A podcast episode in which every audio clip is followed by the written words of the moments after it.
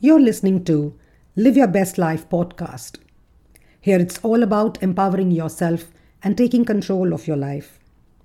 Hi, I'm Shivani, your host, relationship and empowerment coach, helping you live your best life.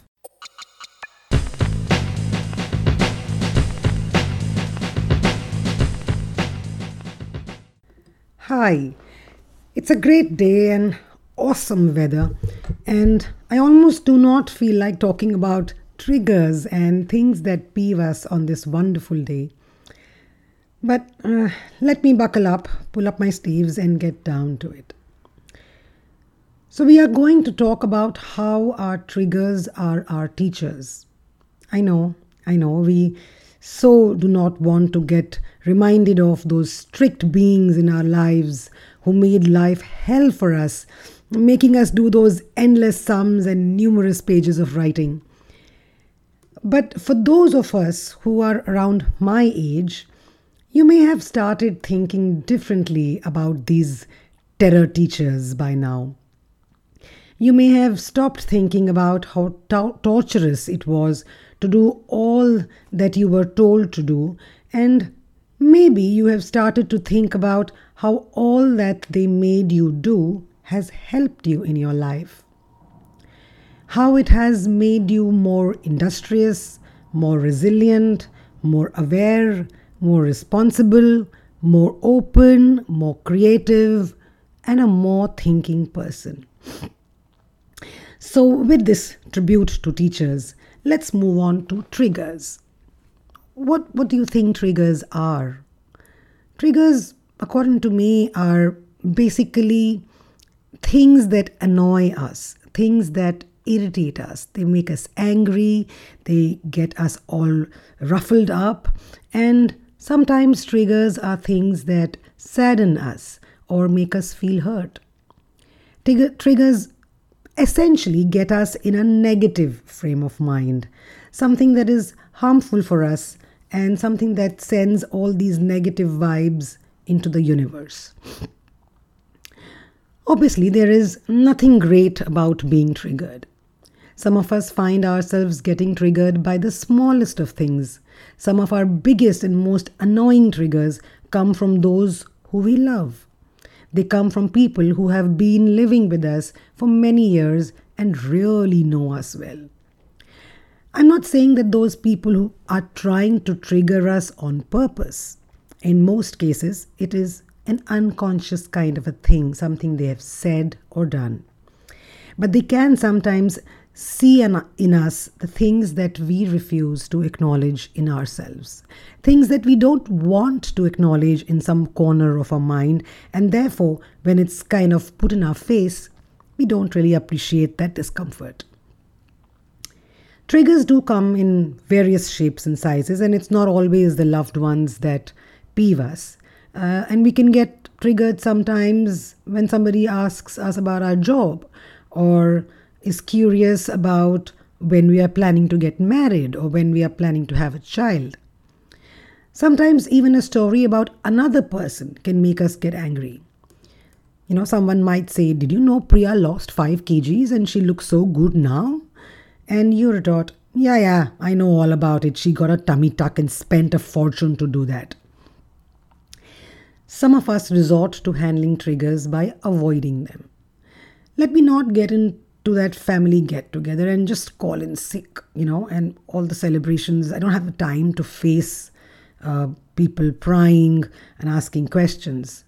Or maybe you think if I miss that wedding, then I won't have to listen to everyone talking about my cousin's great job or awesome spouse. Avoidance, in a way, and sometimes is great. It works. If you can avoid the situation, you don't want to face the trigger and you don't want to get annoyed, you don't get the negative thoughts that you know you're going to get. So, voila, problem solved. But avoidance is not always practical all the time, right? You really can't say no or avoid a situation or all situations that trigger you. There will be triggers that come your way in all kinds of ways and in all kinds of situations. Unless you plan to go to the Himalayas and sit under a tree and meditate and live alone, triggers will always find a way towards you. It is the universe's way of shaking you up and asking you to look at yourself and take action. And as I read somewhere, the universe is a great teacher. It repeats the lesson over and over again till you get it completely. So, when you avoid, and avoidance can be a great temporary fix, but when you avoid, you are really not paying attention to the universe's lesson for you. And it's going to keep coming back to you, even if you don't want it. So, what's another thing you can do? You can meditate, you can practice mindfulness, and you can use deep breathing. These are strategies that can that you can use to learn how not to react. So let's say your curious aunt asks you about your job and you feel she is just being nosy and looking for some gossip.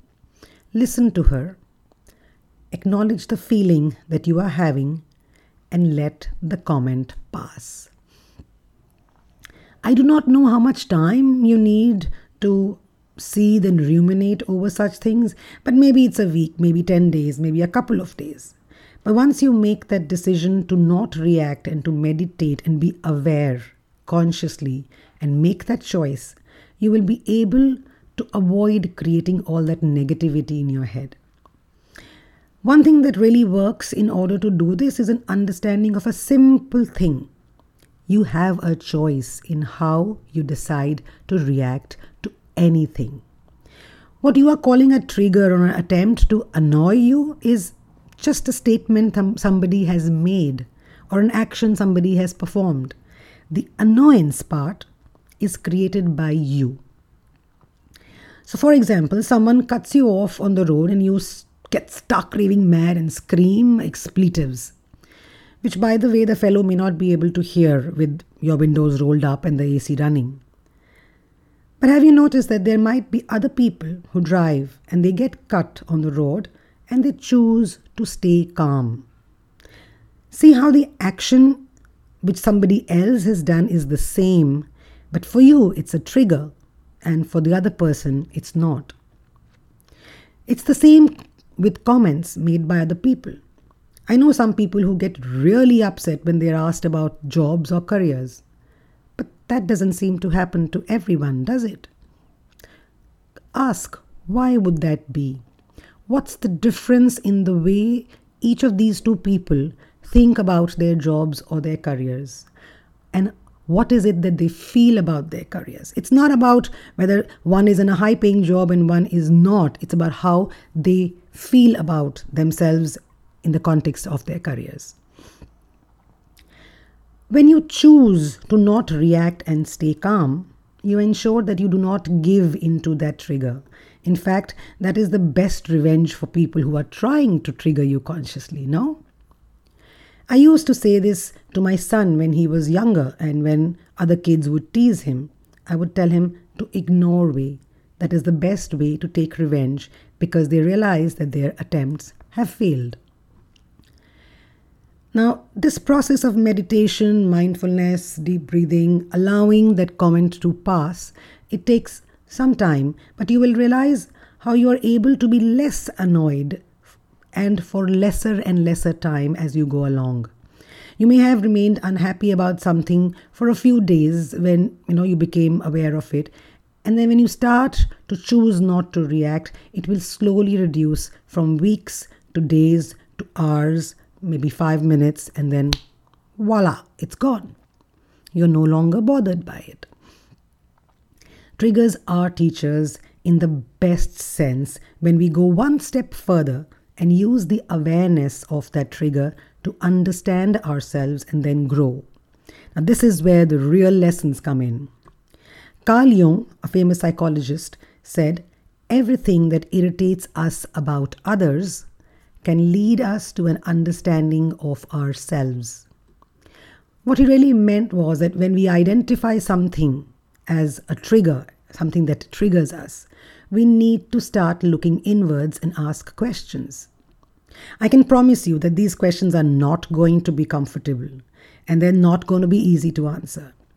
It's, it is going towards the deepest and darkest parts of you that you may have suppressed over lots and lots of years. Why is it that when someone asks me about my career, I get annoyed? Is it that I'm not happy with what I'm doing? Do I feel inferior to others based on what I do or earn? Do I not value my job? Listen to yourself react to these triggers. Listen to the kind of excuses that you come up with. We do that sometimes to avoid acknowledging some difficult things in ourselves. Why is it that when I see someone laughing, it makes me feel that they are laughing at me? What is the insecurity that I have put myself in that is making me so conscious? Questions like these will help you explore the areas that you need to work on. And as you work on yourself, you will be able to love yourself, accept yourself for who you really are, and also learn coping mechanisms to let go of some beliefs that really may be holding you back. It is only by identifying one trigger at a time and then working through it that we become better each day. And that is what allows us to shine to our fullest potential in whatever we choose to do. Until next time, then, thank you for listening in. Take a moment to write a review or send feedback on what you would like to hear on this podcast and see the description for more details.